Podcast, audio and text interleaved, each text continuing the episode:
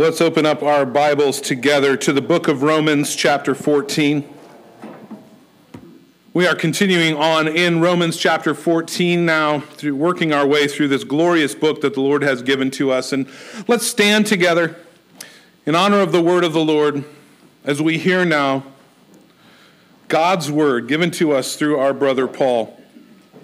In Romans chapter 14, we are picking up in verse 5. One person esteems one day as better than another, while another esteems all days alike. Each one should be fully convinced in his own mind. The one who observes the day observes it in honor of the Lord. The one who eats, eats in honor of the Lord, since he gives thanks to God. While the one who abstains, abstains in honor of the Lord and gives thanks to God. For none of us lives to himself, none of us dies to himself. For if we live, we live to the Lord. If we die, we die to the Lord. So then, whether we live or whether we die, we are the Lord's. For to this end Christ died and lived again, that he might be the Lord both of the living, of the dead and the living. Why do you pass judgment on your brother? Or you, why do you despise your brother? For we will all stand before the judgment seat of God, for it is written, As I live, says the Lord, every knee shall bow to me. Every tongue shall confess to God.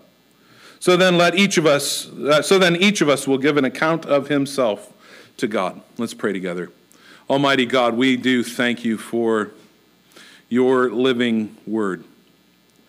We thank you, Lord, for your spirit who has has given us this word and who dwells now within us, confirming your word and applying your word to our hearts. And we pray, God, that by your Spirit you would accomplish your good purposes in us, and also, Lord, by your Spirit, that any who don't know you, any who are far from you, Lord, that this morning you would call them to salvation. I pray for myself, for the words of my mouth the meditations of my heart, that they would be pleasing in your sight, O Lord, my rock and my redeemer. In Jesus' name, amen. Amen. You can be seated. Well, in Romans chapter 14, we started last week, Paul has been addressing matters of Christian liberty, these gray areas, these issues of individual conscience and opinion, things that, that Scripture does not either command us to do or forbid us from doing. We need to remind ourselves that this section, Romans chapter 14, and these instructions about these matters, it flows out of Romans chapter 12, that our lives are to be a living sacrifice to God. Paul is, has been explaining to us how it is that we do that, how we live that way. That, that our lives, our very existence, is to be one of worship, marked by obedience and surrender, total submission to God. But we live those lives of, of, of worship to God together here in the local church with other Christians, with other believers. God making out of a diverse people one new people for the glory of God. And so the challenge is when He is doing that, when He has placed us in the church as a diverse people that He's made into one people, how do we live together with our differences, especially in matters of conviction? Things we feel strongly about, in matters of conscience.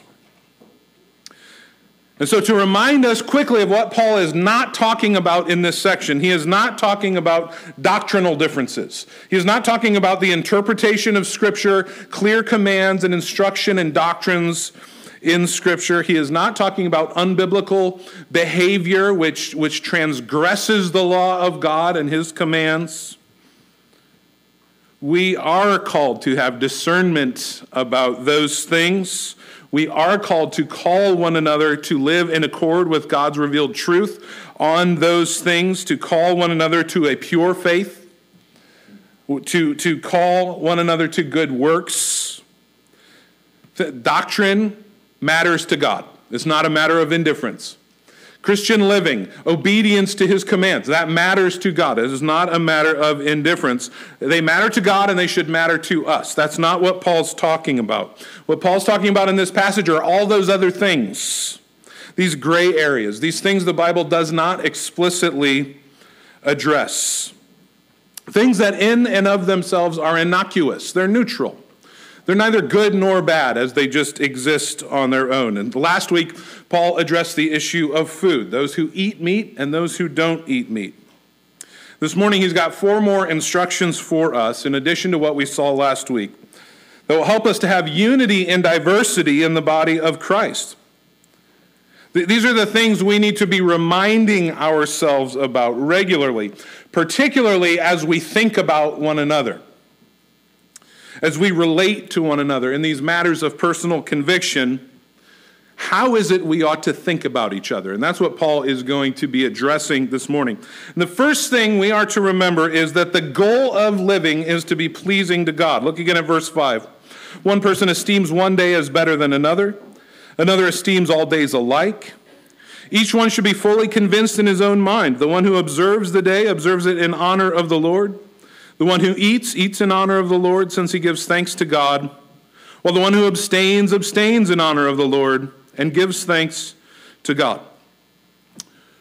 When we see someone in the body of Christ who's different than us, they're different in, the, in their convictions. They're different on things that we feel strongly about, though they're not explicitly commanded in Scripture. Our temptation is to, to elevate our own desires, our own opinions, our own convictions to become a law that's binding for all other Christians. I see it this way. As we saw in our passage last week, if this thing would be a sin for me, then it is for you too. It is for everybody. That, that's the temptation. And so Paul wants us to remember the true believers, the genuine believers, and that's who Paul's addressing here in this passage genuine believers living together in the church. He wants us to remember the believer's motivation. It's the same motivation that he, he tells us about in 1 Corinthians chapter 10, verse 31. Whether you eat or whether you drink, whatever you do, do all to the glory of God. That's the Christian's motivation in everything that we do. And our motivation is critical. The reason behind any activity or any inactivity, anything we won't do, is critically important. And so Paul's talking here in verse 5 about special days, days that are set apart. He says, One person esteems one day as better than another, while another esteems all days alike. The, the reference here is to Jewish festivals and feasts and holy days and Sabbaths. Some Jews and even some Gentile believers who had been converted and sort of came through the door of Judaism continued to observe these holy days and these feasts and these festivals and set them apart as holy to God. And there's nothing intrinsically wrong with that. There's nothing wrong with them continuing to observe these things. But none of these Old Testament feasts or special days are commanded for New Testament believers. God does not demand that we continue to observe these things. And so there's nothing wrong with not doing it either. And so what we see as Paul addresses now, first food and now special days, is this is not a matter of obedience or disobedience to God. It is truly what they call theologically matters of indifference personal conviction. There's no condemnation for observing the days, and there's no condemnation for not observing the days. Paul doesn't attack either side in this debate. Now, we will see if, if we read, if, if you've been a part of this church for as long as I have, you remember when we went through the book of Galatians, and we go, Paul seemed to take a bit of a different tone on this matter of special days and, and Jewish regulations in Galatians, or we also see that in Colossians chapter 2. In both of those letters, Paul is addressing a significant issue uh, in the church. This group, Judaizers, who said if you want to really be a Christian, you have to be a Jew first. And they had come in and they were binding the consciences of other Christians to these things. If you want to have right standing with God, it's not just faith in Christ that you need, it is observing these days. It is being circumcised. It is living as a Jew. That's what Paul's addressing in Galatians. He, he, may, he addresses it again in, in the book of Colossians. It's going on in this New Testament world, and it's a violation of the beautiful mystery of the gospel that Jews and Gentiles, diverse people, have been brought together and made one new man in Christ. And more than that, it's a violation of justification by faith alone. So it's a false gospel. To bind the conscience of another Christian and say, you have to do these things in addition to what God lays out in Scripture in order to be in right standing with God, that binding of another Christian's conscience is a false gospel. It's a perversion. And so we see how angry Paul is about that in the book of Galatians. Paul doesn't address it indifferently like he does here in Romans. Paul says, Look, if you're teaching these things, you can go to hell. That's pretty serious talk from the Apostle Paul. but here in Rome, in, in, in the church in Rome, this issue is not being treated the way it was being treated in Galatia.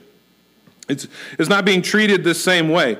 They weren't using these things to twist the doctrine of justification. They weren't twisting the gospel with these things. This diversity of expression that was being seen in the either participation in these special days or not participating in them it was all coming from a place of genuine personal conviction, a desire to obey God, a desire to glorify God. And so Paul is okay with diversity on that.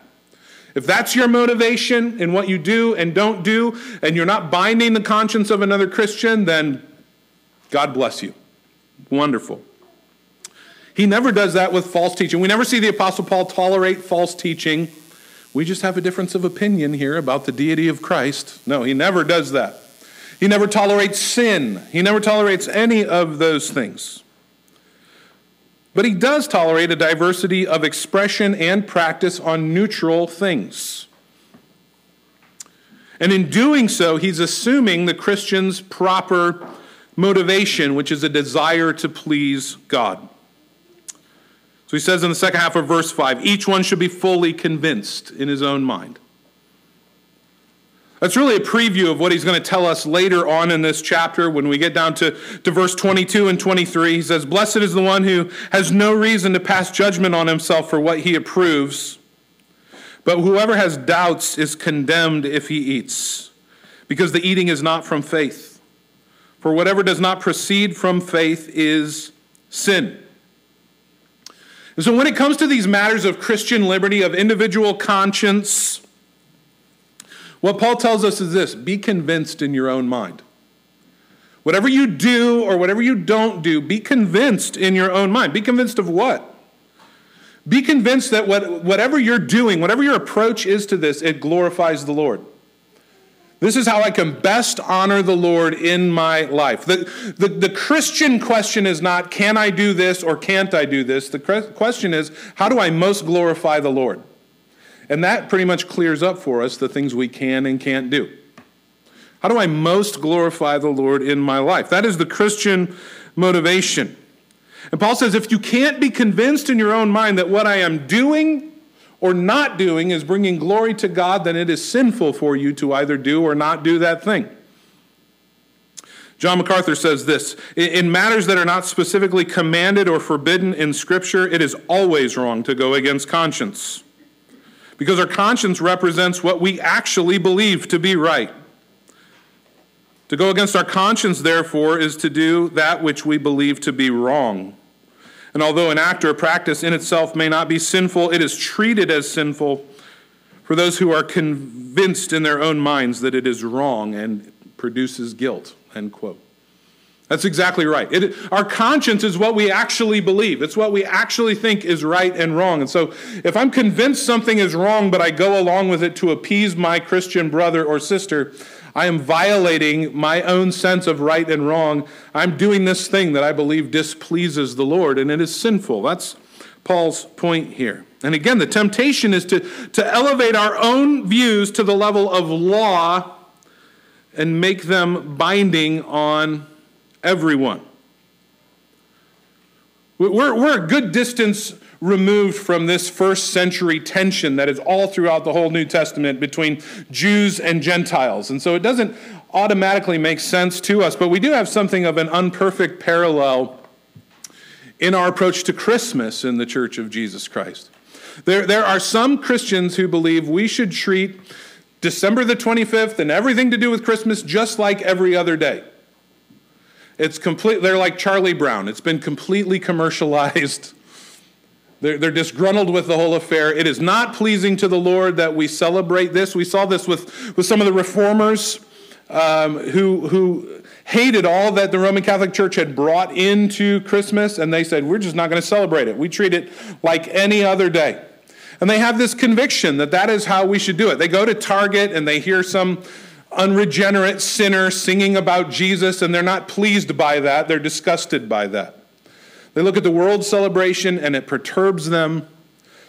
They, they look at, at all that is wrapped up in Christmas the gifts and the Santa Claus. And by the way, you just rearrange those letters. What does it spell? Satan. Santa, Satan. It's pretty clear to all of us what's going on here, right? They, they don't want anything to do with it. Their motivation, though, is I want to glorify the Lord, and so I'm not going to celebrate. And you know what? They're not sinning in that. It's kind of grinchy, but they're not sinning. But then you have other Christians who, who are convicted. We ought to do it up big. We ought to make a big deal out of this. This is the incarnation of Christ. We ought to celebrate. It is, it is He ruling the world with truth and grace and making the nations prove the glories of His righteousness. So I walk in Target and I hear Mariah Carey singing about Jesus, and I'm like, it's happening. This wicked corporation is, is playing songs that glorify Jesus, and, and, and, and they want all of it. They want all the, they want the trees, they want the Santa cookies, they want the whole deal. And the reason is they think that it honors God to celebrate much and to make much of it. In both of these cases, you have people following their conscience out of a desire to please God. And, and what the Apostle Paul would say to both is have at it. Have at it as long as that's your motivation. Our temptation is whatever side of that debate we're on to look at the other side and be like, you people, are you kidding me? Oh, it would be wrong for me to do what you're doing, and so it must be wrong for you as well. That is the temptation we must constantly fight against in these matters of personal conviction. The remedy here is to remember this. The motivation for all believers should be to please the Lord. To please the Lord. So, whether in our participating in anything or abstaining from anything in matters of Christian liberty and conscience, the question we should be asking is Are you seeking to please the Lord in all that you do or don't do? Christian, that's the question for you this morning. And those things that you feel so strongly about. Maybe you were here last week and you heard a lengthy list of things that we tend to fight over, and some of them got you riled up. In the things that you do or don't do, are you seeking to please the Lord? Is that your motivation? That's the central question. Paul says in verse 6 The one who observes the day observes it in honor of the Lord. The one who eats, eats in honor of the Lord since he gives thanks to God, while the one who abstains abstains in honor of the Lord and gives thanks to God. The decision is one of Godward devotion. And what's critical here is that God's approval is so much more important than man's approval is. It's so easy for us to live for man's approval, but it's God's approval that matters. It's God's approval that has weight. Far more than the approval of other Christians, even other Christians that we know and love. We should be seeking to live a life devoted to God. We should be seeking to live a life that is a living sacrifice to God. So, whatever you do, why do you do it? To whom do you do it? For whom are you doing it? Whatever you don't do, why? For whom? These are the questions that, that the Christian asks. And notice two times he says here, gives thanks to God. This is such a helpful guideline for us in our lives. We sometimes get all up in our head about these matters and we don't ask the simple question Can I pray with thankfulness in my heart to the Lord while doing this thing? while participating in this thing, while eating this thing, while drinking this thing, while smoking this thing? Can I pray with thanksgiving to God for this thing? Is this something I can thank God for legitimately? Biblically, I can thank God for. I can't, you know, I, I remember talking to a man once years and years ago in the church, and I said, Could you could you thank the Lord for this thing that you're doing while you're doing it? And it was a clearly sinful, like lined out in scripture thing. And he's like, I do every time. I'm like, well, you likely don't know the Lord. We need to talk some more. we can't, I'm saying, biblically, can we thank the Lord for this thing? That clears up a lot of gray area in our own personal lives, doesn't it? It reveals our conscience, is what it does. Gratitude demonstrates a Godward disposition. Conversely, that which we do without gratitude is godless. It is godless to walk on this earth and breathe God's oxygen. Using the lungs that He created and that He sustains, enjoying the gift of His creation and not give thanks to God in all things. That is godlessness. So, exercising Christian freedoms without gratitude to God is godless. And what gratitude and contentment do for us is they protect us. They protect us from judging our brother or our sister, which is such a strong temptation in us. We need all the protection we can get. Gratitude will protect us. We cannot be thankful to the Lord and bitter about someone else at the same time. Those two things cannot share the same space. So we need to practice gratitude. We need to practice thankfulness. And just a side note for those that struggle with anxiety and depression like I do, gratitude is a powerful weapon. To meditate upon, to verbalize in prayer to the Lord that which you are grateful for, that which you are thankful for, is, is a light shining in the darkness. It drives out bitterness, it drives out anxiety, it drives out depression. It's not a magic button that we push, but it is a practice in the Christian life that bears much fruit. That was free. That was just free advice. Second, we're to remember that we belong to the Lord. Look at verse 7. None of us lives to himself. None of us dies to himself. If we live, we live to the Lord. If we die, we die to the Lord. So then, whether we live or whether we die, we are the Lord's. It says this word for. Again, that's always looking backwards and saying, here's why this is true. For none of us lives to himself. Not one genuine Christian lives for themselves. That's the assumption Paul's making as he says these words. We live for the Lord. We die for the Lord. We belong to him. This living sacrifice of the Christian life that Paul has called us to back in chapter 12 is to be so all consuming that even the mundane actions of life are turned into worship. We're not to live compartmentalized lives in any way. We say, well, God gets my Sunday mornings usually. The rest of the week is sort of, I'm doing my thing. I'll obey God 90% of the time, but this little thing over here, this thing is mine. No, we're, we're not to compartmentalize our lives in any way. God is to have all of me. His pleasure is to be my aim in everything that I do. I am totally His.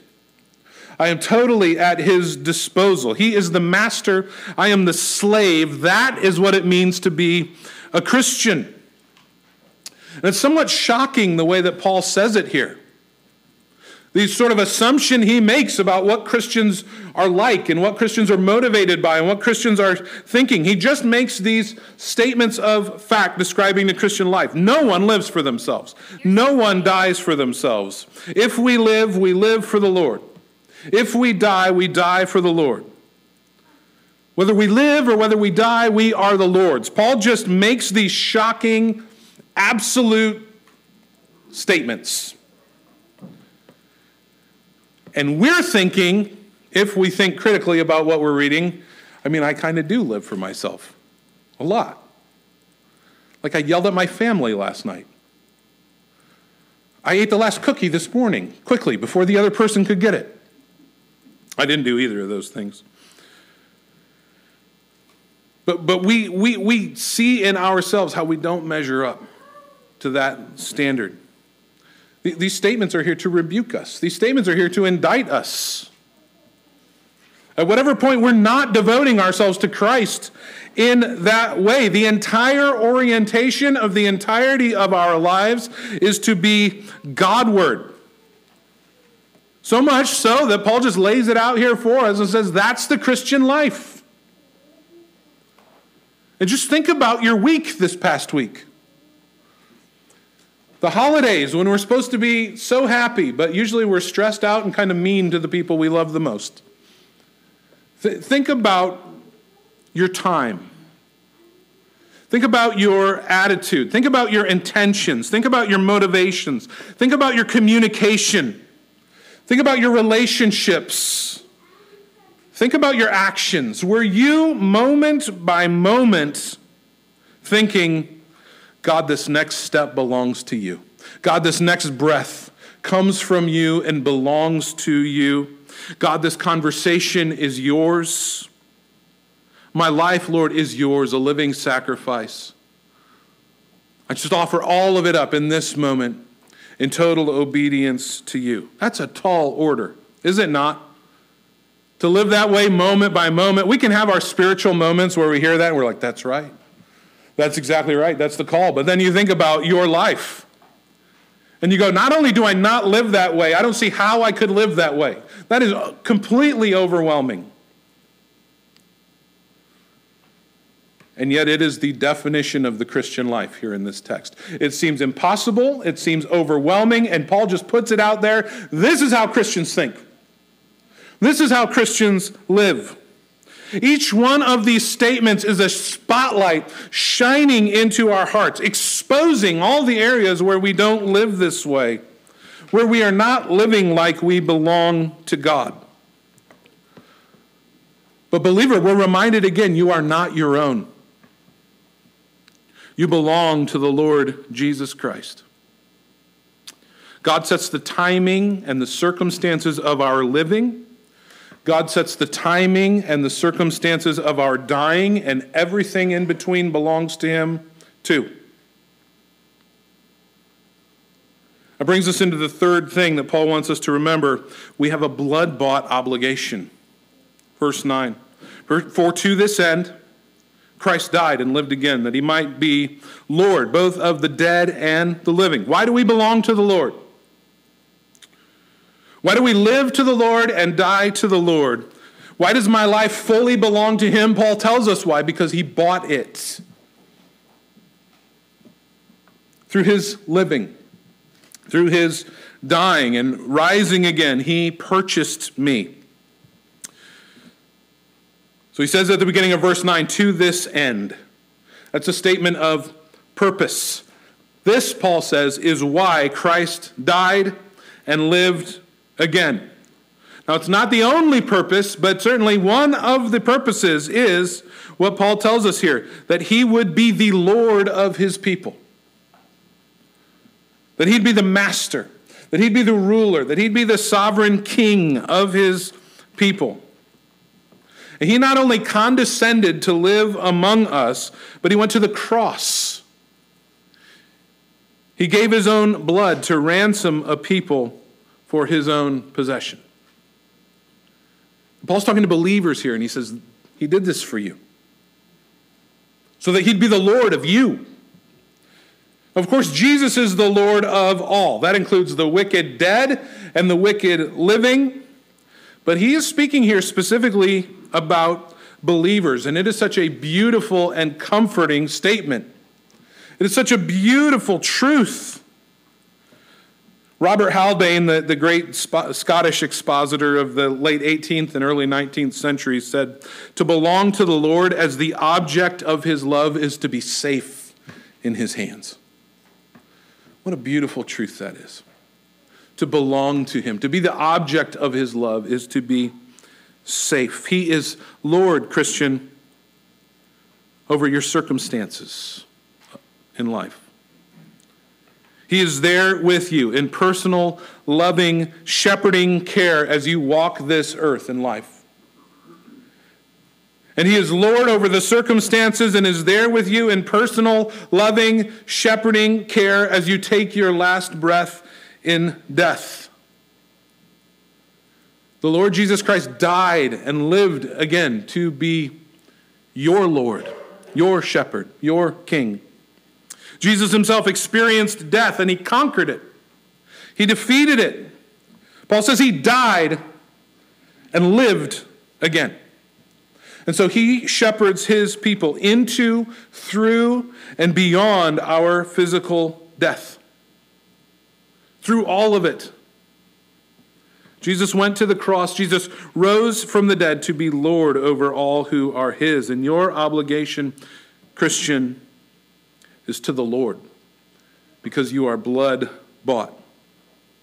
So, as we think about one another in the local church, how do we think about each other? How do we think about those who have differing opinions, differing convictions about us over neutral and non essential areas, but things that we feel very strongly about? How are we to think about one another? When sometimes we find each other's personality, if we're being honest, just a little bit irritating, a little bit frustrating. When, when our cultures are just a little bit different. Well, what we need to remember in those moments is that we all belong to the Lord. That's how we ought to think of one another. Jesus purchased this brother. Jesus purchased this sister with his precious blood that he might be their Lord, that he might shepherd them lovingly and tenderly. And I ought to think about them as such. I ought to think about them that way. Finally, then, number four, he says, we're to remember who the true judge is. Look at verse 10. Why do you pass judgment on your brother? You, why do you despise your brother? For we will all stand before the judgment seat of God, as it is written As I live, says the Lord, every knee shall bow to me, every tongue shall confess to God. So then each of us will give an account of himself to God. Why do you judge, Paul says? Why, why do you despise? Why do you show contempt? Remember the temptations that we saw last week. The, the Christian who feels liberty in a certain area is tempted to show contempt for the weaker Christian who doesn't feel freedom to participate in that particular thing. And the Christian who feels conscience bound to abstain from whatever that thing is is tempted to judge the Christian who has more liberty because he assumes he's sinning in that liberty. And so in verse 4 that we saw last week, Paul asked, Who are you to pass judgment on the servant of another? One servant doesn't judge another servant. That's the job of the master. He's not your servant. Paul takes up that same theme again here in verses 10 through 12.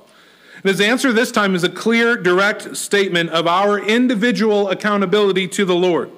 We will all give an account to him on a future day of judgment. Verse 10 says, We will all stand before the judgment seat of God. It's a reminder to us, first of all, that we're not to be the judges of one another, especially in these matters of personal conviction. But secondly, here's the sobering reminder for us we ourselves will be assessed by God. Not only this brother or this sister who does things differently than me, they'll be assessed by God one day. I'll leave it to him. No, I will be assessed by God as well. Each of us individually will give an accounting to him. Now, this isn't the judgment of heaven or hell, as we sang this morning in that great hymn of the church. Jesus paid it all. This, is, this isn't, Paul's talking to Christians here. The, the Greek word he uses here is bema this, this judgment seat of God. We will stand before the Bema of God. Theologians call this the Bema seat judgment. But Bema is just a raised platform with steps going up to it. It's a place for giving speeches. The reference here, it's a place where a judge would be seated and hear cases before an audience and adjudicate them, make judgments. And Paul says each believer is going to stand before this judgment seat of Christ. You will give an account for yourself, not for your brother or your sister, for, for yourself before Christ. Verse 12, he says, So each one will give an account of himself to God. An account of what? Of all of it. An account of our time an account of our gifts and our talents, an account of our opportunities and our relationships, an accounting of our words, an accounting of our thoughts, an accounting of our motivations, an accounting of the attitudes and the inclinations of the heart. That is a lot. Maybe I told you, think about your last week or your last couple weeks earlier. And maybe you quickly thought of some things where you're like, man, I'm not measuring up. Not all the time. As we examine ourselves in the light of what Paul is telling us here, brothers and sisters, is there not more than enough to be concerned with in my own life, in my own heart, in my own motivations? How could I possibly even have the time or the energy to devote to judging someone else on a matter of personal conviction? I have got enough to deal with at home, in my own heart. For, for us to judge or despise a brother over non essential matters is premature, it's arrogant, it, it's outside of our authority. It dishonors Christ and it sets us who are equals above one another in judgment. When we're all just servants of Christ who will give an accounting to Him. When we're all just called to serve one another in love and humility. And so we're to leave these things to the one true, infallible judge who has perfect knowledge, who has perfect judgment, and who loves his servant.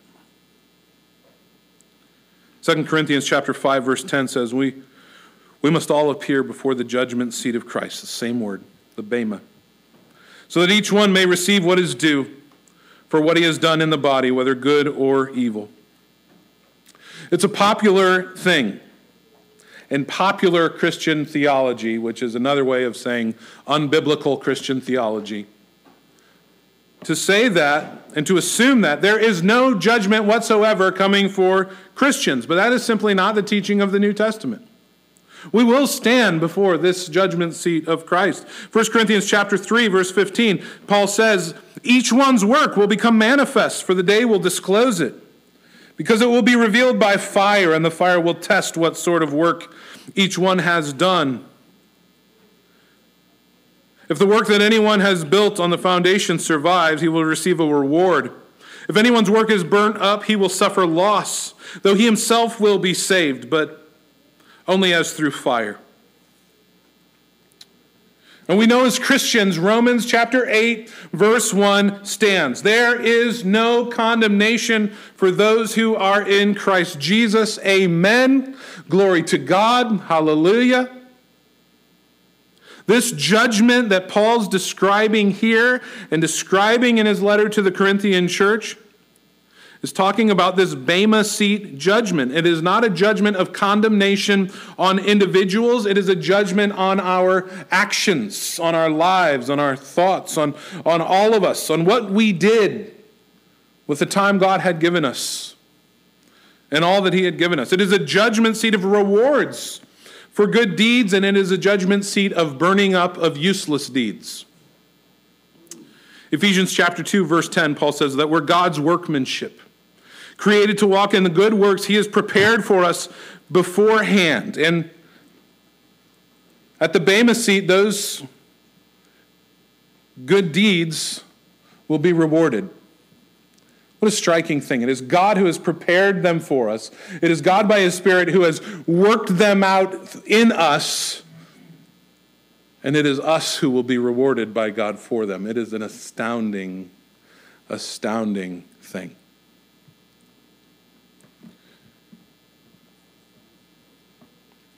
In closing, though, we need to look back at verse 11 because Paul uses a text from Isaiah and he draws in something much larger. Turn with me quickly to Isaiah 45. Isaiah 45. This, this text adds a layer of seriousness and sobriety on top of what Paul has already been saying that we should take very seriously. Isaiah chapter 45.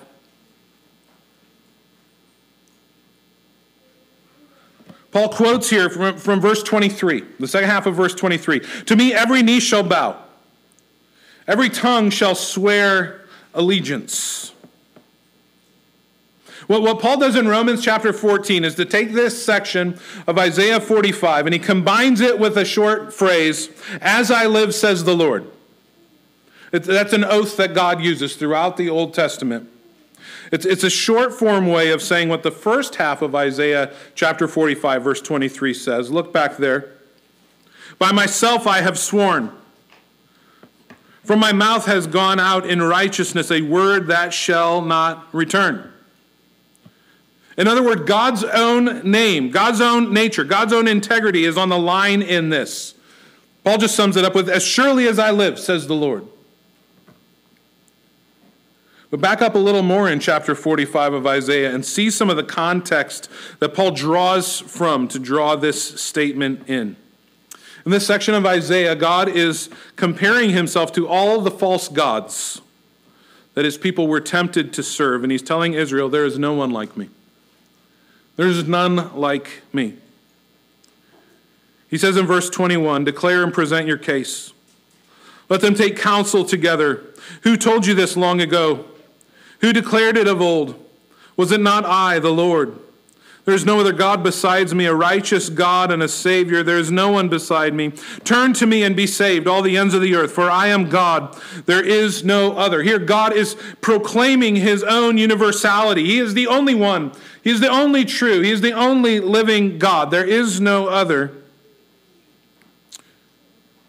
And He's the only Savior. And so He says here, to the ends of the earth, Turn to me and be saved.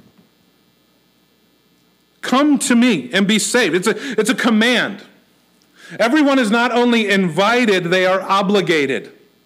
Come to me and be saved. Turn to me. From whatever worthless, dead thing you were pursuing, turn to me and be saved. He says in verse 23 By myself I have sworn, for my mouth has gone out in righteousness, a word that shall not return. To me every knee shall bow every tongue shall swear allegiance. Now, here in Isaiah 45, what Paul's quoting from is not the Bema seat of judgment that's in view. It's the great white throne of judgment when God will enact final judgment on all people, on the righteous and the unrighteous. God makes this solemn promise that day is coming when everyone will bow the knee before him. Everyone will swear allegiance to Yahweh, the one true and living God. Some will do that joyfully, having done that in this life. They've surrendered to Him by faith. They have benefited from His grace. And what a joy it will be on that day to bow before Him and worship and proclaim, Yes, you are the Lord the true and living God, the Savior of my soul, the one who has shepherded me through this life and now shepherded me into your presence forevermore. What a joy that will be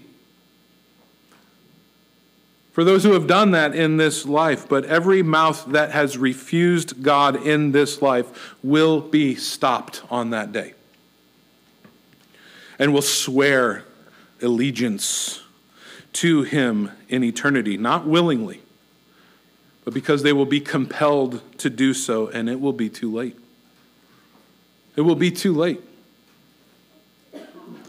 Every knee will bow, every tongue will swear allegiance, every single person, all of them, will bow the knee and confess his sovereign rule. He goes on in verse 24 Only in the Lord it shall be said of me, our righteousness and strength. That's what every person will confess. Yes, there is no other way. Only in you, the true living God, only in you is righteousness to be found. Only in you is strength and life to be found. He goes on in verse 24 To him shall come and be ashamed all who were incensed against him. those who've not bowed the knee in this life, those who've not proclaimed that in this life, will be ashamed and will face condemnation. But listen to verse 25 In the Lord shall all the offspring of Israel be justified and shall glory. Oh, friends, that is amazing. That's us. That's us. Because the Lord Jesus Christ was judged in our place, we will not face this final judgment. Our, our chaff will be burned away, our worthless deeds burned away, our good works rewarded. That's what it will look like for us to stand before the throne of God Almighty. Paul describes this moment in Philippians chapter 2, verse 10 so that at the name of Jesus every knee should bow in heaven and on earth and under the earth, and every tongue confess that Jesus Christ is Lord to the glory of God the Father. What a joyous moment that will be. We're His. We're His. Our, our accountability is to Him. And everyone who rejects Christ will meet Him one day. They will be assessed by him, by this judge. There will be no Ephesians 2:10 category. There will be no, no Christ looking at them saying, I see the good works that I prepared for you beforehand that you walked in. No, there will be none of that. They won't be, as Paul says, saved yet as through fire. That's the warnings for Christians who've wasted their time. It's not a warning of eternal condemnation, it is a warning of, of regret. Not so for those who've denied him. No, they won't be saved yet as through fire. They will be consigned to fire. They will be consigned by God to the eternal, unending, conscious torment and judgment that is due them. They will receive the paycheck for which they have labored their entire lives. That day is coming. Everyone will meet Christ. Think, think, think about that. Christians, think about what that means for us. The, the one who himself was judged for our sin, not for his own sin for the, for the sins of every single person who would ever believe. He was judged for them, He paid for them in His body on the cross. That very one who was judged for sin will one day be the final adjudicator of all deeds of every human who ever lived. For believers, praise God. What could be more comforting than to say Jesus will give the final assessment of you on that day? I can think of no greater comfort, no greater hope, no greater surety and assurance. To stand before Him and, and, the, and the chaff, that, those worthless things, things that I have the good sense to be embarrassed about, and things that I don't even know enough to be embarrassed about all of it burned up. The good deeds that He prepared for me and that He worked through me, rewarded by Him as if I had done something. What a glorious moment. What a glorious Savior. But for the unbeliever, it is that infinite final paycheck. If you're here this morning and you're not trusting in Christ, you're living a life of rebellion, living for yourself, with yourself as Lord. Like the wicked kings in Psalm 2, saying, I will burst God's fetters, I will burst his chains, I will be my own king, I will be my own God.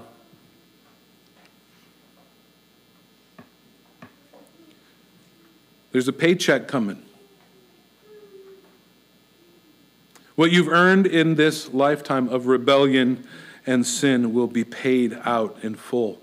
But the voice of God rings out in his creation and all who can draw breath into their lungs and says, Turn to me and be saved. Come to me and be saved. That's the offer. That's the call. Come and be a son. Come and be a daughter. Come and receive infinite reward earned by the righteousness of Christ in his sinless life. Come and receive full forgiveness and pardon and cleansing earned for you in the, the substitutionary of death, death of Christ, pouring out his own blood on the cross. Come and receive the infinite reward of the perfect Son of God in eternity with him when you stand before him and he says to you, who were once a rebel, Well done, good and faithful servant, enter into your rest. That is God's call to each one of us this morning. Come again. Come again to him. Let's pray together. Almighty God, thank you for your word. Lord, your word challenges us, your word convicts us, your word calls us to, to righteousness. Your word offers to us hope beyond all measure, hope beyond any human understanding or reckoning or conception. I pray, God, that for your people, you would cause us to live our lives as living sacrifices, wholly surrendered to you. It would cause us to love our brothers and sisters, to care for them well. Lord, not to judge them, to be gracious with them. And even as we call one another to godly living and greater godliness and faithfulness and greater wisdom in the choices we make and the things we do and the things we don't do, even as we sharpen each other, as iron sharpens iron, I pray, God, that it would be marked with love and grace, that truly we would be those who speak the truth and those who speak it in love.